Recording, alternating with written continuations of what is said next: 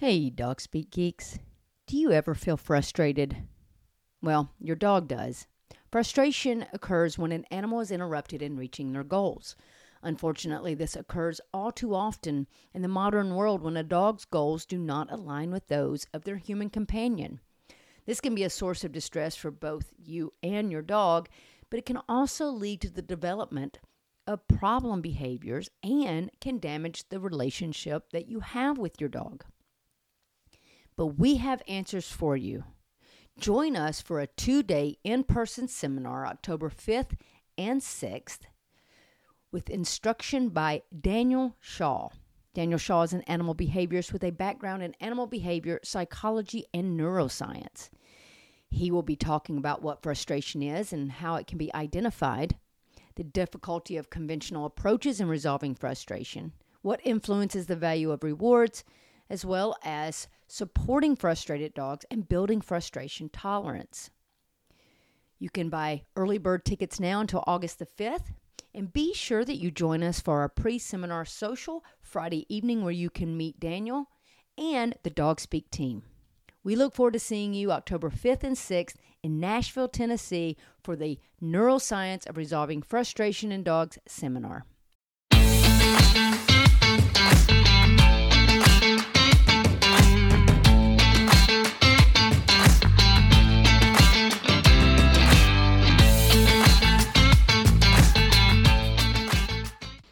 Dog Speak Geeks, we are back. A 100%. Uh, feeling good. Britt's back. I know everybody's missed you, Britt. I think. May, mm, do you think? I do. I do. I think they missed you. Can I start over on that? No, this is it. This is because this is what they've missed of us. Eh, Nah. No, we're back at 100%. We're both healthy now. And we're ready to get back on track with things. I've got a lot of exciting things happening. We've had some dog speak meetings recently of what we're going to be launching in 2023. It's going to be great for those that are local. which is well, and even I think we we- we've got some things too for those who aren't local. So, I hope so. yeah, um, because we have a lot of great listeners out there. You guys have really done an amazing job at pushing our podcast up the charts. And um, please continue to do so because that's how other people find us. And we want to be able to share our knowledge with everybody. Right? Uh, so uh, I'm just glad to be back sitting across the desk from you on a podcast because I really enjoyed doing it with you. hey, hey, Hey, hey, yay. So, what are we talking about today? Uh, we're talking about adolescence in dogs. Yep, and I am in it with my boy. Oh, oh, are you ever? Yeah. And you're feeling it too. The whole house feels it. I didn't even tell you what he did yesterday. Oh, please share. We were supposed to record this last night when I got home, but I got home way too late. uh so I, I'd gone outside talking to my mom on the phone just sitting on the porch after i got off work just to you know decompress she and i were talking on the phone and i walk back inside and there's red everywhere and i panicked. I was like mom Who's bleeding? one of our dog like one of the dogs is bleeding. I don't know what's going on. It's all over the carpet. It's all over the floor. I don't know what's happening. He found a red ink pen and uh destroyed it. Wow. and it was all over the carpet. Glad I wasn't here. i'm glad you weren't here either. You know, it's funny because since we've had him, he's not been a chewer on things that are inappropriate at all. Exactly so the other day when i when we left and i said oh i think we can just leave him out he's pretty good And I'm like, uh uh and i go outside for 10 minutes and i come back in Well, yeah, because I know in adolescence, it's a disaster don't don't get fooled. oh man Don't be fooled in adolescence. And then and he's ringing the crap out of the bell right now. I think he might need a potty, so I'm gonna have to pause and go let him out to potty. Jeez. Okay, I'm back. He did have to pee because he didn't pee when I let him out when I got home.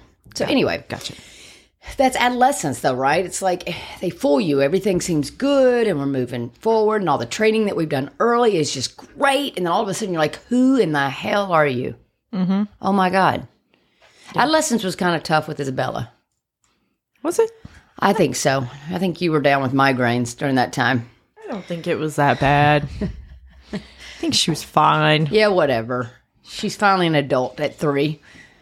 So a lot of people think, okay, what is adolescence? And really, honestly, the best way to explain adolescence it's it's the dog is getting into their teenage years. And if you remember anything about your teenage years, how the emotions ran crazy, everything was drama. Okay, maybe that was just me. Ah, no, I think that's fair. I mean, there's a lot that's there's a lot taking place. Your your whole body is developing, your brain's developing, hormones, testosterone. You got all these things flowing. Yeah. And we can somebody can explain it to us, but you can't sit down and say, dude, I get it. Your mm-hmm. testosterone is just off the charts right now. Mm-hmm. Your hormones are going crazy. Yeah. But adolescence is the is the teenage years. And it can actually start as early as like 18 weeks. Really? Yeah. So the larger the animal, the longer it takes for the brain to develop completely. Oh, okay. The smaller the animal, it's going to develop faster. So that's why smaller dogs mature faster than older dogs. Uh, so, what are we looking at for Myers here? Because he's eight months now. He's nine months now. He's nine months old. He's now. nine months. He's still in it. Um, I would say that he's probably, I'd say we'll safely go to at least a year. Um, unfortunately, he was neutered very early. So that testosterone and that those hormones are part of the process of development in the brain. So it's all part of the development process. So when those are gone and taken away, you kind of, I think, would uh, you would say, I'm not a scientist, uh, right? But I would think that that kind of throws off the system Right. of what's the timeline now because if hormones and testosterone start kind of going into the system then it's like the system knows the timeline now when it's not there system's like i'm not sure what our timeline is because we're missing a part and a piece of the puzzle right. Um. So, what? i want to talk to when i if i, can get dr kathy murphy on here I, that's one of the questions i want to ask for that Yeah. for that early neutering and early spay Right. Um. So what's what's going on with the brain? Uh, during this phase. Oh, this is a lot of fun. Yeah, so the brain is in development with um, at different rates. So different different parts of the brain is developing at different rates. Okay. And so probably the most obvious part of adolescence is where the the emotional part of the brain is not communicating very well with the decision making part of the brain. And it's it's kind of like I used to laugh about, you know, boys once they hit like 10 or 12, they they all of a sudden they just get stupid. Mm-hmm. I mean just dumb. And and now we know why. And the and the it's because that emotion and that decision making is not speaking and that's for all organisms and a lot of this research that they're going by is is going with human research mm-hmm. that that is part of the adolescent phase so so when you have these dogs who have all this emotion and they don't know how to regulate that emotion say they get worked up at something at the window they may not be able to make the right decision to respond to a command move away or any of those things Because they're just literally cannot. they cannot they're not choosing they literally cannot do it They can't make that decision. no Gotcha. Um, you know and and again with that adolescence that can it can last up to two two and a half years depending on the dog. I think i think we'll be good with with myers soon i really hope. Um but it's just it, it, there's a lot of changes that are taking place and i really want people to understand that during the adolescent phase this is probably the most challenging phase for dog owners. And majority of dogs that are giving given up um, and placed in shelters or rehomed it's during that adolescent phase. Right. because so many things change. It's a very difficult phase but if we can understand what our dogs are going through then i think that we can do a better job at helping them through that process. Right. right? Right. so uh, when you're dealing with and this is these are dogs going through adolescence that have not been spayed or neutered. Okay? So it was six months was kind of the idea of, of when you spay and neuter. Now with some of these rescues you're getting them very very young. Dogs that are being purchased by breeders a lot of them are asking uh, people to wait to at least a year um, which i'm i'm in agreement with. So and I, I'm- and I know more research is going to come out about it. But when we are talking about kind of the, the changes that happen, I mean, it's not only just biological, physical, and psychological. Well, I mean, it is. It's biological, physical, and psychological. And we've talked about that psychological, where just things aren't just things aren't. They weren't. They're not communicating. They're not Period. But when you when you're looking at the adolescent phase, there's a flood of hormones that take place. Um, in males, the testosterone actually increases uh, dramatically between about five and eighteen months. So that's where you're going to get maybe some excessive mounting, um, maybe even some scuffles between other male dogs Okay. because that testosterone is kicking up. Um, you'll get maybe some. That's where that leg lifting could come in. Uh, running off because they want they're maybe smelling a female or they're having this desire uh, because the testosterone is, is kicking in.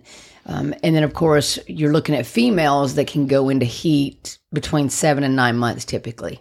Okay. And they will also um, have some behaviors that maybe they don't like the male dog in the house as much right now because that male dog is being a little too in, in their face um, or in their butt. I was gonna say, or other places. Yeah. Um, you've got teething that takes place. You've got new fear periods that, that kick in. And unfortunately, we can't say, hey, your dog is four months and two weeks, he's going to have a fear period. We can't, we can't do that. Yeah. Right? But being aware that those things happen, that is what we really have to focus on. So, uh, how, how are we gonna get through this? Yeah, yeah, yeah. I guess that's what everyone really wants to know. How- Well, how let's let's talk about the symptoms though. So, all right, so because I think that when you look at the symptoms and you break down the symptoms of adolescence, you can then look at okay, here's a symptom. How do we deal with that? Here's a symptom. How do we deal with that? Mm-hmm. Because I, I do think that a lot of the dogs are going to have the same symptoms, um, but how you handle it may be a little different. But we are going to talk about how how the hell we're going to get through without becoming an alcoholic. right. I mean, you know Or there's that. or that or just or that. you know going from your cuddly cute puppy who listens to you and and wants to cuddle with you and, and doesn't want to be far from you adolescence turns into just like a teenager mom dad don't embarrass me Yeah.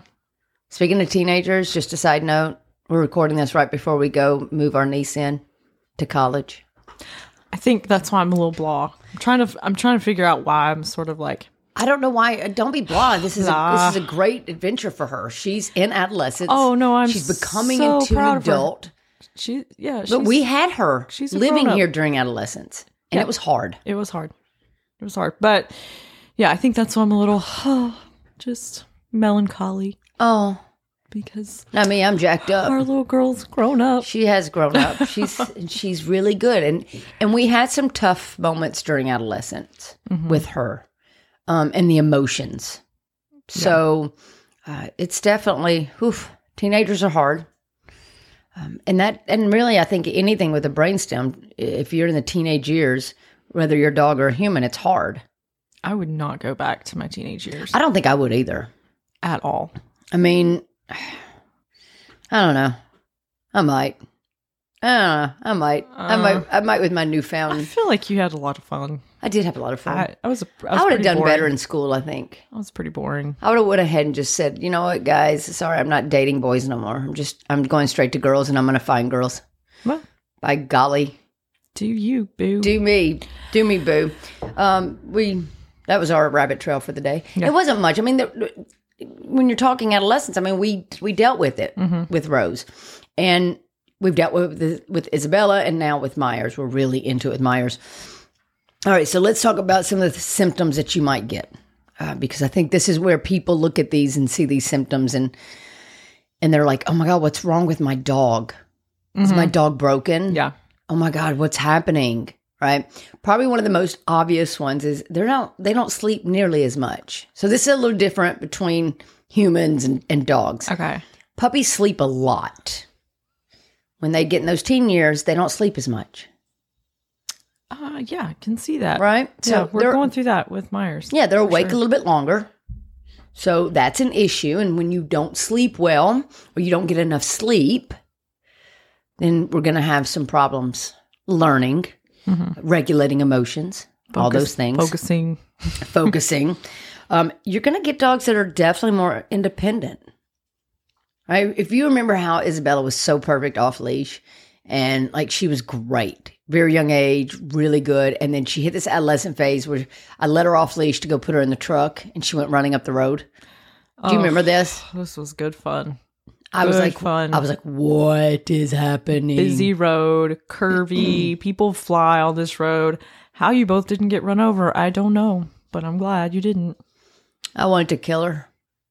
But again, I look at it and go, okay, my fault. She was in adolescent phase, mm-hmm. and I set her up for failure because I know they're going to uh, be much more independent, more interested in exploring things away from you. Yeah. Right. And that's when people go, well, they don't listen anymore. He used to sit and come all the time. He- Now he doesn't listen. Right. Like they've recessed. Yeah. No, they're in development. Or or regressed. yeah. Regress is probably a good Yeah. one. Yeah. Right. And so it's just making sure that you that you understand these are your dog's not broken. These are a part of it.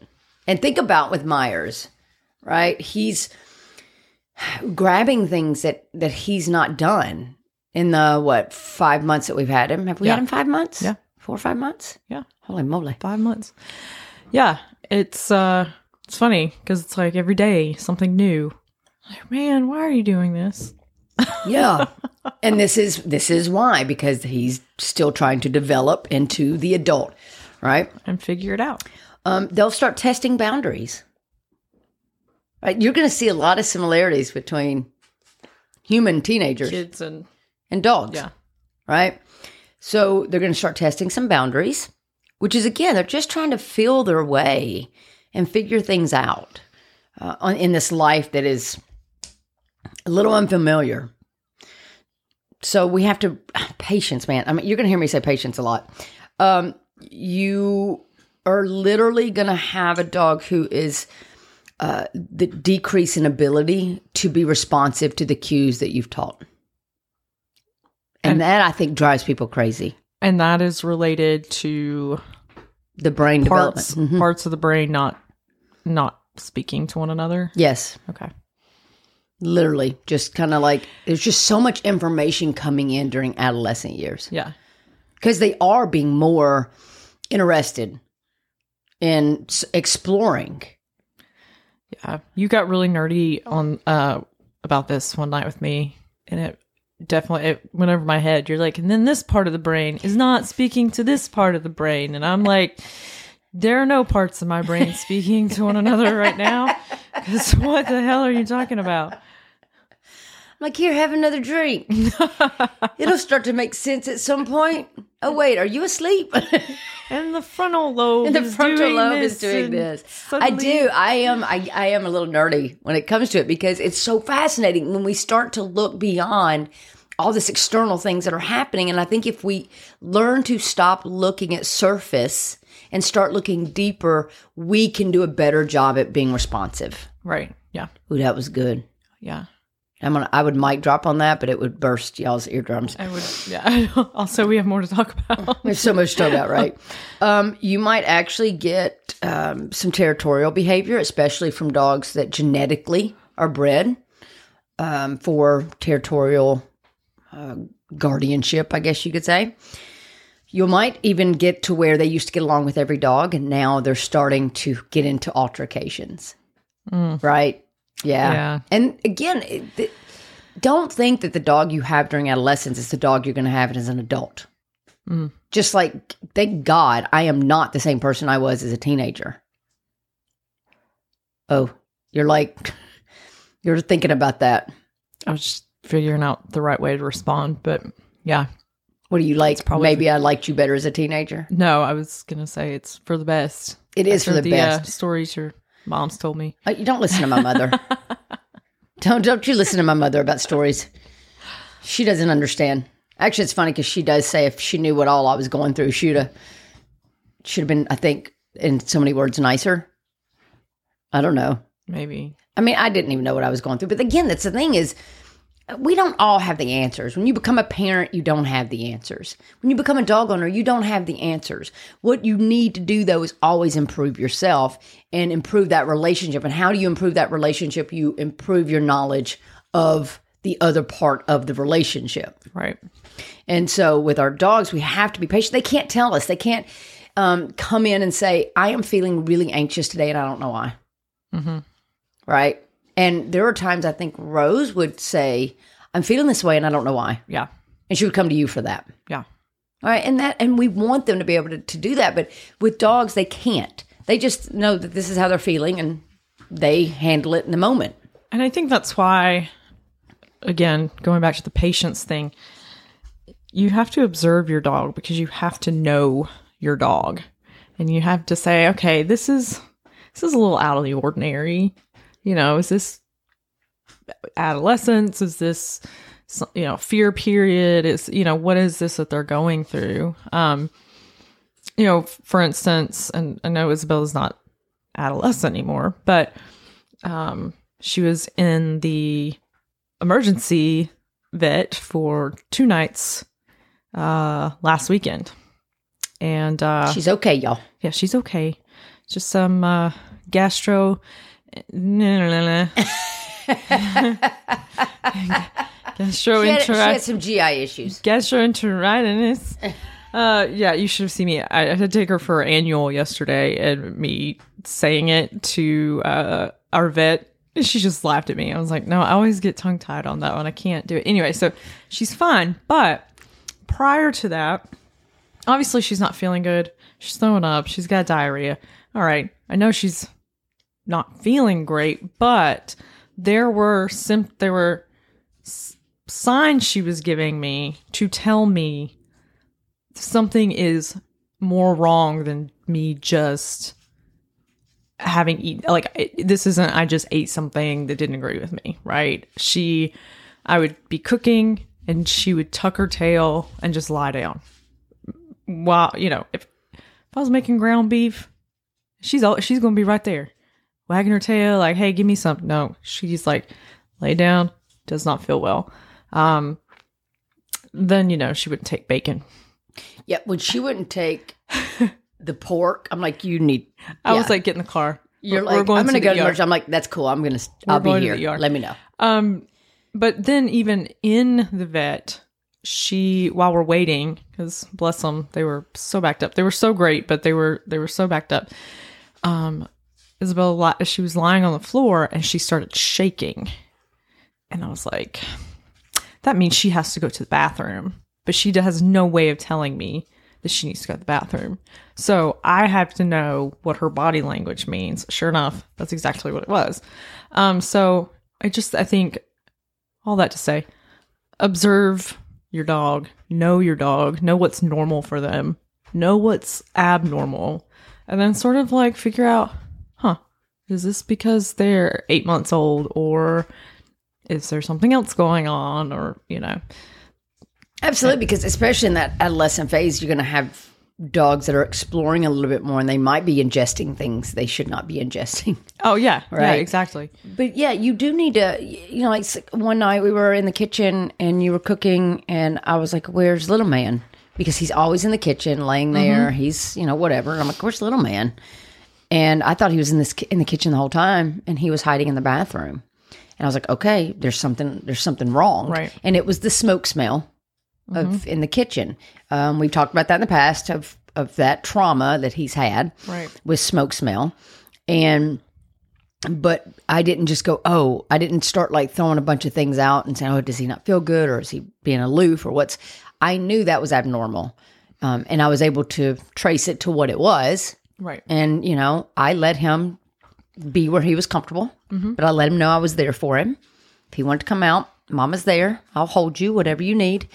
But um, it is, you're so right about truly looking at your dog as an individual and their little quirks and their behaviors and what's normal.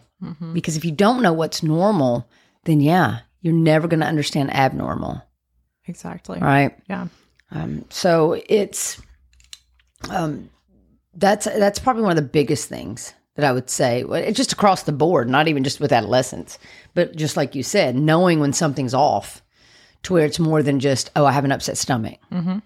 It's really no, something's really off, um, and not not just brushing it off to being like ah, they're they're fine. So right Um, so, which kind of goes to what do we do with adolescence? I, I think that was a great point of knowing your dog, reading your dog, and understanding your dog. Obviously, having patience is going to be. Should, should we make this uh, episode? or Should we put something at the beginning of this episode every time we say patience? Some you have to drink. oh, we should. Change this to. A But that's not game. fair because I'm drinking coffee right now because we're doing this in midday and I'm not drinking yet. Well, I mean, I didn't mean for us. I meant Oh, well, I just thought that it wasn't fair if the listeners get to do it and then I don't get You to can, do it. You can always go back and listen to it later tonight. I don't listen to myself. Yeah, so if we say patience, you have to drink. so, or patient, be patient. Yeah, please be patient, but also understand where your dog is coming from. He doesn't want to feel this way any more than you want him to feel this way. Um, so be patient, know your dog, understand your dog. Um, you have to continue doing the training. You can't just go do a puppy class. Dog's five, six, seven, eight months old, and you're like, we're good. Right. That's like saying or y your kid went through kindergarten, first and second grade, and they're good.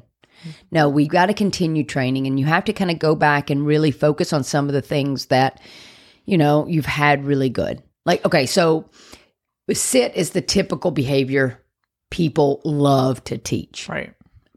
Not a fan of using sit for everything, but sit's a common one. Dog knows how to sit. We put the word to it. So that's one of the first thing the dog learns. And then all of a sudden, eight months old, you ask the dog to sit and they just look at you. Actually, your dog did it yesterday. I asked her to sit on live on Instagram. She's like, mm, Did you did you have a camera in her face? I did. And um, then when she did sit, she she yawned at me. yeah. So I was like, I was patient with her, though. But but that's the thing is that when we when we ask a dog to do something that we know they know in all context, mm-hmm. your dog sitting at the cookie jar after coming in from outside and sitting doesn't mean they know how to sit in all situations. Mm-hmm. Doesn't mean they know the words. So I mean that they really know the word. That you can say it, they don't have to look at you, they can just do it. That falls apart in adolescence, Yeah. right? So, Yeah. what we want to make sure we do in those situations, we don't need to go and start changing how we ask for sit. We don't need to be throwing in hand signals, pushing butt on floor, thinking the dog's just being an asshole, right? It's just go back and start reinforcing it more often. So the dog, it starts to trigger into the brain of, oh, yeah, I remember this. This gets some good rewards when I do this. Right. don't take it for granted that just because your dog does it the first few weeks of life uh, in your home that they're going to continue doing it consistently if we don't practice everywhere right? So uh, you have to continue training. The dog needs to be trained for several years. Which is why this whole bullshit of two weeks boot camp your dog's fully trained that's not possible developmentally brain wise that is not true it cannot happen Yeah. false advertisement Well, what did I, I? I can't remember, and you may not remember this conversation either. Um, we had this conversation a few months ago, and you said something about training during adolescence. I'm not going to say you said it was pointless. You said something about Beha- behavior modification doing it. To, okay, okay, so not not training in general, but um, behavior modification during yeah. adolescence is pretty pointless. yeah it's it's it's because the brain isn't in a place to where it's already in a change so trying to change in the middle of a change is going to be too much on the brain So what? Give give me an example of that. so let's say that a dog has been uh was frightened by a jogger and they were during adolescence seven eight months old um, jogger came out scared the crap out of him now they lunge and bark at every jogger um, trying to do counter conditioning on that during adolescence you're you're basically beating your head against the wall because the brain is it's it's still trying to process everything and it doesn't have as much capacity for processing during those stages Okay. So what you can do in that is we're going to do a lot of management. Doesn't mean we're not going to teach the dog still to walk nicely, maybe curve away, um, you know, look at us. But as far as changing the emotion during adolescence, um, yeah, that's Yeah. But you would still be rewarding go you know if if that trigger appears you're still going to be rewarding you're still going to be the, doing Absolutely. you're just not you're talking just counter conditioning in general you're just sort of going to say look we're going to let this happen for now yeah. um Because I think what happens is people go, well, we went the positive route, and the dog was still doing it, and the dog's doing adolescence, so they go to an aversive. Gotcha. And they start using a prong collar, shock collar, and, and they're trying to stop the dog from doing it. And the thing is, if you just wait, just wait and work through it, we can get the dog through that. okay so it's not something that is going to so that fear is not necessarily going to solidify if you keep sort of if you don't start that behavioral modification i guess is what i'm at Yeah, because it's how you're managing it in the process is what's going to happen. Okay. Right. That's what's going to make the difference. If you are, um, you know, if you want to start trying to punish your dog for it, then yeah, that fear is going to solidify.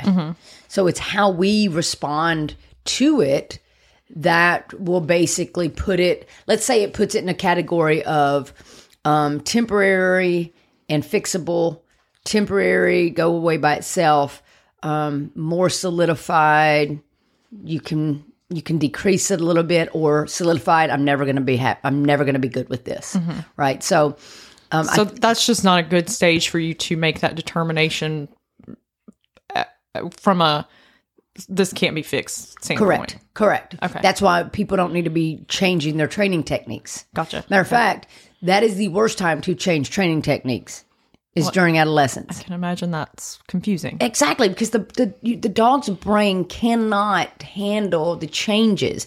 And during adolescence, another thing we need to do is keep the dog's world a little smaller, right? So Myers hasn't been going as much with me because he has his days that he's I can tell he's just can't he can't do it. But also things are triggering him more. It's a little more Like overwhelming. when we went to uh, Home Depot on Saturday, and he's been to Lowe's and Home Depot a hundred times, and he's just like, "Yeah, this is cool." He was not great. Matter of fact, he was not very good at all. Um, barking, pulling, lunging. He got really pissed at me because I wouldn't let him go in a certain direction. Oh my god, he had a little temper tantrum. And so I was like, okay, this was just too much for him today during this phase. Does that mean he can never go back to Home Depot and be good again? No, it's just he's in this phase and he's in adolescence. It's how I handled that in that moment. It took me a little bit longer than expected. I did go there to purchase some things, but I knew what it was. Um, but I took my time and I handled him to help him a little bit with that. So yeah, so that's I think a lot of people will see that during adolescent phase and they say, "Oh my God, I'm never going to be able to take my dog out," and so I just stopped taking them out. Mm-hmm. We have to keep pushing them and keep working with them. We may have to make the world a little smaller. He can't go everywhere with me right now just because of, of where he is, but it doesn't mean that he won't be able to as an adult. Now, if I'd have gotten mad at him and gotten some aversives at him because he wasn't exhibiting the good behavior he's done in the past, then yeah, I've I've maybe have started that solidification of uh, he can never go here again because I've made it a negative experience. gotcha. Gotcha. So Yeah, so it, it's funny because this is sort of a departure of of what you've taught in the past of um, exposure, exposure, exposure, exposure. Yes. so it's a little bit of a departure from. This is what continuing education gives you. So thank you, Dr. Kathy Murphy. I'm going to mention you as many times as I can till you get on this program.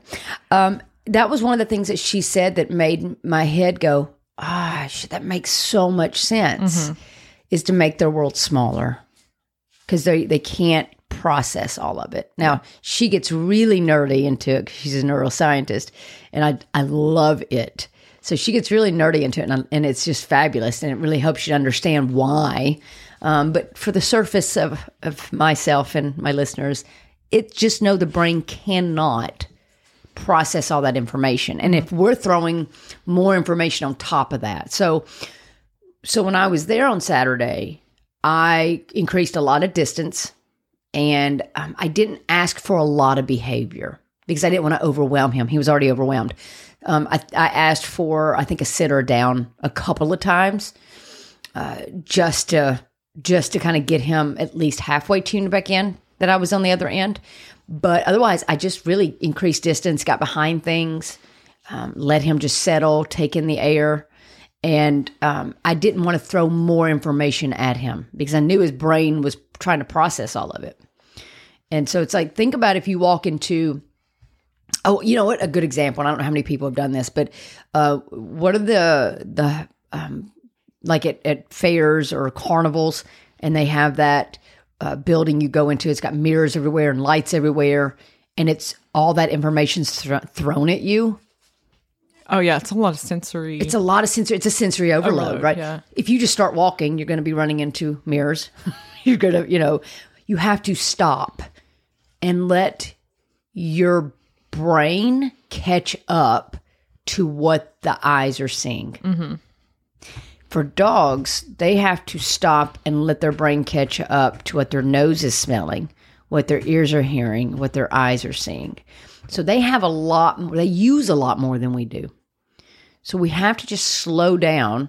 And so the, the safest way of handling your dog in adolescence in public is make it smaller, maybe take him places that he's used to, comfortable with. Don't do a bunch of new stuff. Don't overwhelm him. Um, I think that that will help you kind of get through that process. And if you do take them out, just have an escape plan, exit route, yeah. right? And a plan and- B. yeah, have a plan B, and make sure that you are doing a lot of rewarding um, with that. Uh, you have to increase your management skills, basically. Right. You can't just fly by the seat of your pants all the time. You have to be prepared to say, "This is what I'm going to do, um, and this is what I'm going to handle." Um, is he eating? Uh, he has torn up the cat toy. He has fallen in love with this cat toy banana uh, that usually stays into the cat room, and now he is he is all into the cat, and he just destuffed it. I'm just That's just cool. over here picking up fuzz That's cool. Per usual. Uh, but you know, that's the thing. is that's okay. Whatever. That's his toys and what he wants to do with it. Um, but increasing your management skills in those moments very important. So, um, especially as weather is getting at least halfway decent, starting to get a little bit more fall like. Feels so good out. Fantastic. You're going to have more outdoor outings. So make sure that you're choosing the right outdoor outing outings for your adolescent dog and what they can handle in that moment. My dog's going to handle things differently than your dog based on your environment, um, exposure level, uh, training. I mean, all of that. Yeah. So just keep that in mind. Your dog is still developing and, and dealing with things. Um, you want to, con- um, in those moments, especially and at home, you need to decrease your expectations. And that's hard for people. What? What? Yeah. You know, I mean, again, the brain is not able to process everything and deal with everything. So, again, don't be going and asking for a bunch of commands all the time. You know, it's when people get in our group classes and they ask their dog to do something very simple and they can't do it. I'm like, don't sweat it. Your dog's not broken. Mm-hmm. It's just, this is a lot right now Yeah. right? I mean, and think it, think about it. I've told you three times to do what I'm asking you to do, and you didn't hear me the first two because you're overwhelmed as well, Exactly. Yeah. Right? So patience. Your dog's not being an asshole. He's not being disrespectful. Just think about where he's coming from. I wish we could go back through our podcast and see how many times we say your dog's not being an asshole. Um, somebody want to go through and count that up? Y'all count that up. Throw me a number. I'll throw you, a, send you a free harness. yeah, your dog's not broken, y'all. Just keep that. Yeah, always, and be patient. Drink. Um, obviously, at this stage, you need to make sure you're exercising the dog. Don't over exercise the dog.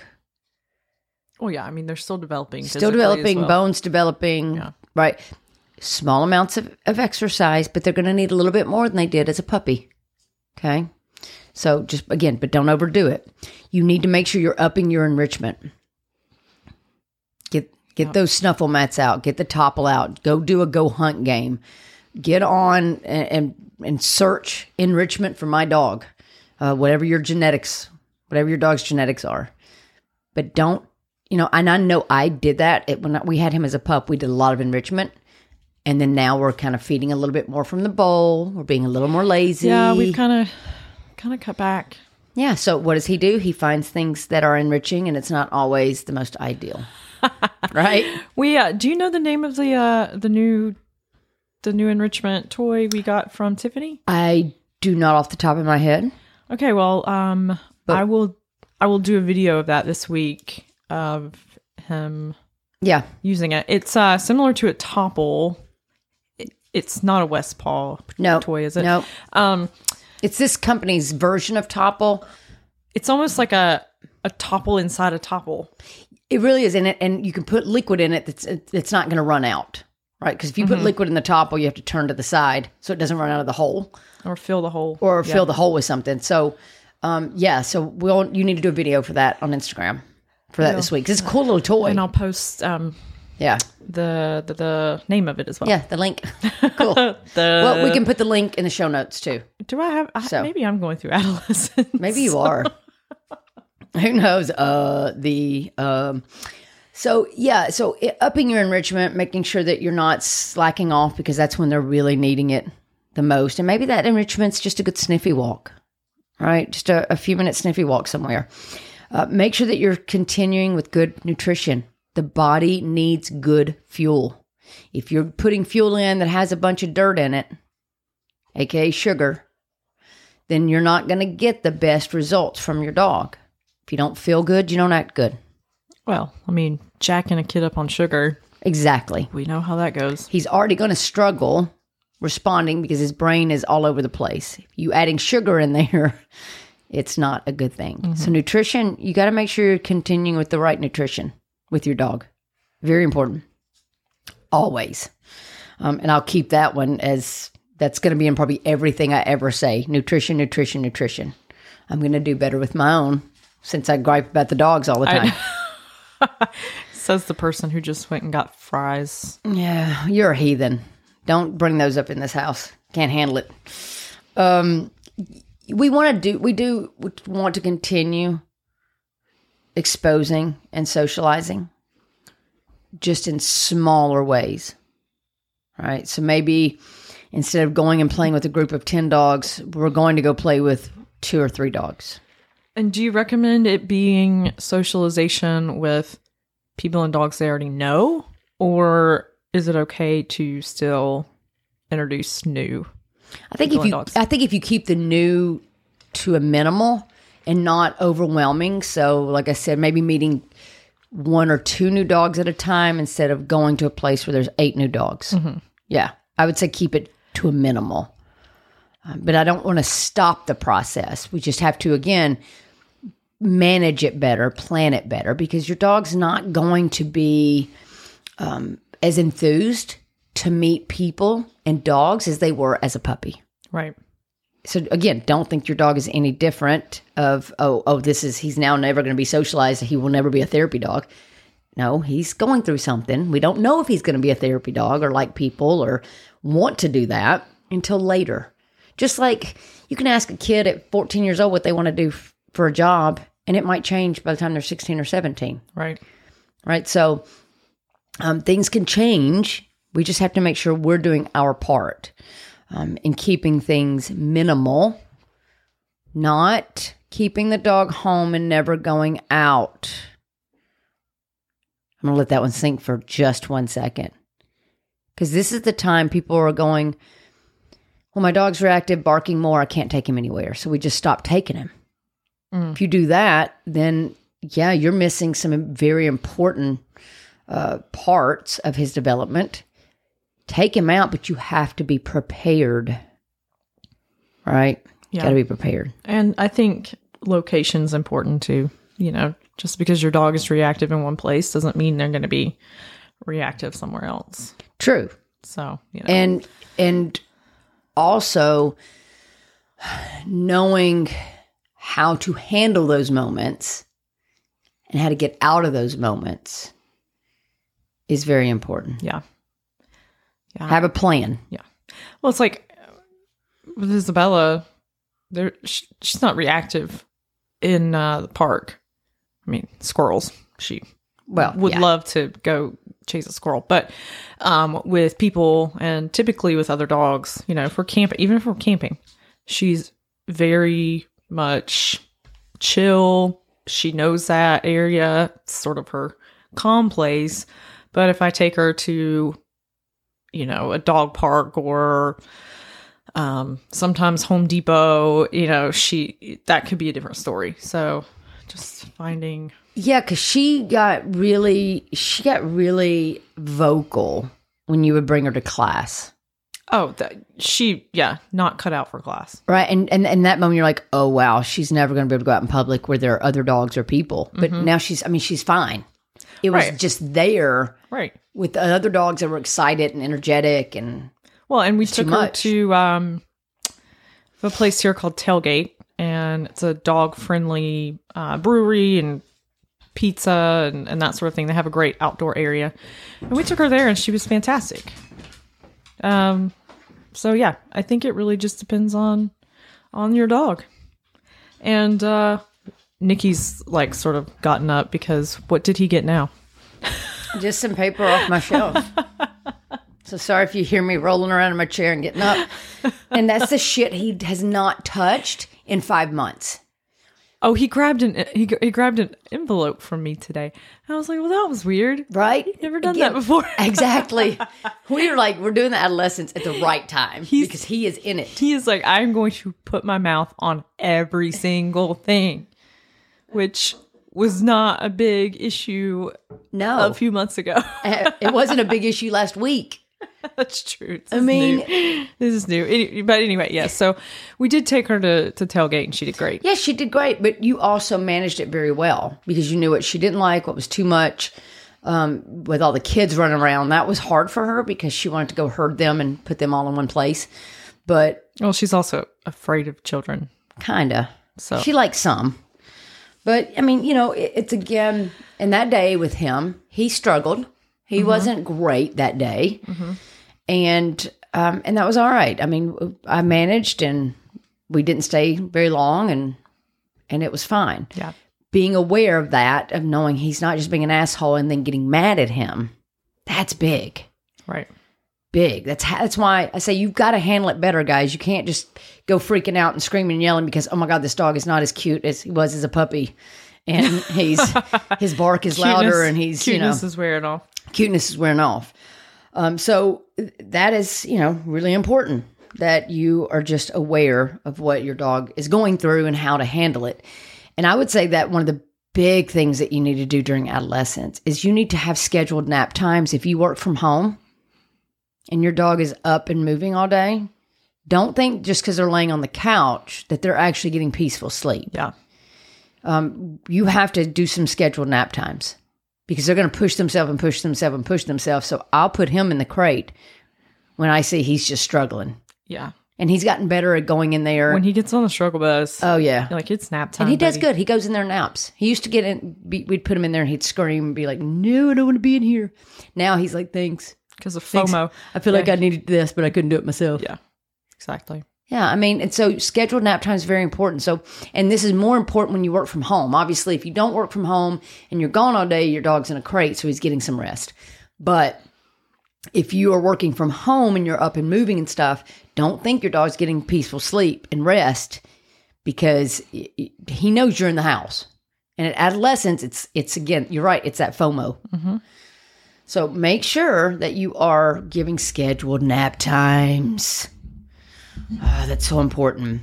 Um, and lastly, I would say there are some commands that I would work on pretty pretty hard, um, mostly for safety purposes. Um, I would go with the touch, which is the nose touching your hand. It's rewarded 100% of the time and really works well as an emergency.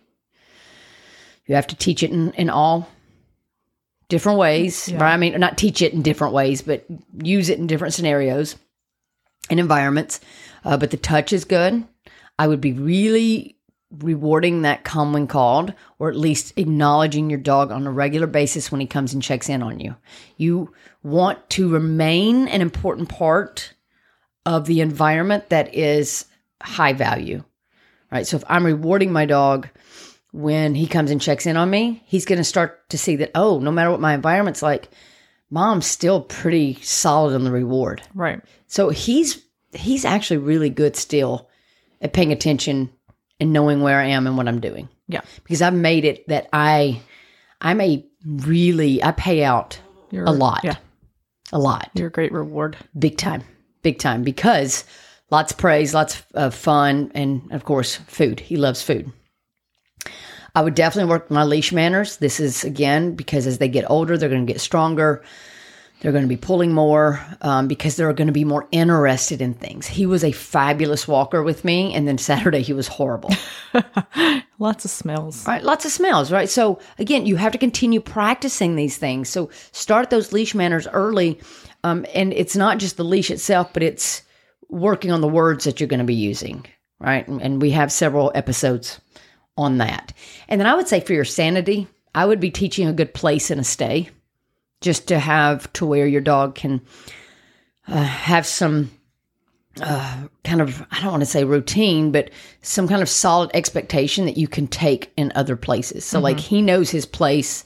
If I use place, he'll go get on the bed, but I also have a little white little mat that he will lay on for place. So we'll take that when we go in public. And so when we put it out, we don't really have to say anything. He goes ahead and lays on it Yeah, he knows. because that's just a part of his life. So giving him something that he can guarantee in places that there are no guarantees. So if you put an expectation in an unexpected place or a place with unknown expectations, it's going to probably help the dog, you know, deal a little better. It's not going to make everything perfect because they're still going through all the phases, but it's good to have some of those solids.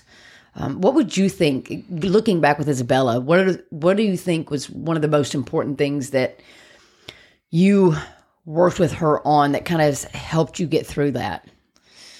Now you had a lot of migraines when she was a puppy, so you were you were in the bed quite a bit, and Yeah, I wasn't doing much work with her. Gray was. Gray. It's probably a better question for Gray. Um. Oh man. Because she she was really good at walking. Yeah. She knew the leash words. We didn't do place with her. No. No. Um, we still haven't. No. Um. Maybe you should. Maybe her her down is really good. She does have a good down We did that. Um. because we took her to like patios when Mm-hmm. she was a puppy. Yeah. I, you know, kind of looking back, I, there are a lot of things during that period I would have done differently, um, knowing what I know now Right. Um, with her. So, you know, not forcing her in certain situations like class, we just, I just wouldn't have done it at all. Right. Um, I just would have told you, no, I'm not showing up. I would have told you no. even though you were like, she needs to come. And I'd right. be I was like, like, she needs this exposure and she needs to, to Nah. learn to do this and she needs to behave. Well, she and it's funny because as a, as a young puppy, she did great in class. Yes. she was fantastic. rock star. And then that adolescent phase was She was horrible. was not good. So, um, you know, I would I would have done that differently, not forcing her to to do those things. That looking back, I was like, well, I'm trying. I need to fix this. I need to fix this reactivity, this problem, whatever. And in reality, I should have just taken her completely out, out of the But situation. that's again, we know better, so we do better. And when you know better and do better, then it really does pay out. You brought up a good point um, about not forcing things because this is a big one. I think that we try to force our dogs to do things because we want them to to get it and understand it right. right? And uh, and especially in the adolescence, so like forcing them to say hi, forcing them to greet somebody or be petted by somebody. Because as a puppy, they love to go see everybody and they love to see dogs, but they may not as they get in the adolescent phase. So don't force that. Be able to read your dog to say, okay, you're not comfortable. Um, I took him to the water um, the other day and I was trying to get him to get into the water and swim but I didn't force him. I let him take his time. I had him on leash. I got in the water, but I let him take his time. And the most important thing that I did, and I tried to get on video, but I messed up, is I always gave him an exit. So if he wanted to get out of the water, if he was up to his elbows and he wanted to get out of the water, I let him out of the water. Yeah. Most people want to keep them there to say, "Oh, just you'll love it. Just stay in it." No, because if we don't give them that exit, then they're not going to trust to get involved in something they're not comfortable with.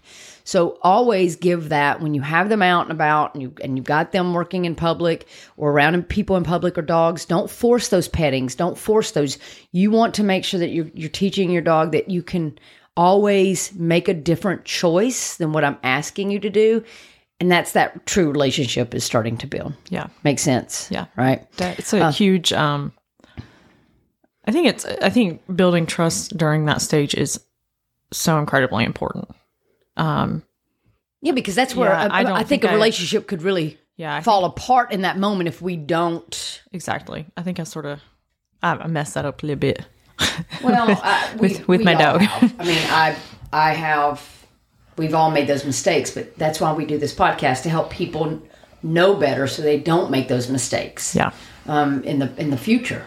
Yeah. And if you've screwed up your dog, don't worry. Listen to our episode. You can fix it. You screwed him up. Well, I mean, you screwed up the relationship. You didn't break your damn dog. Okay, you're not that powerful.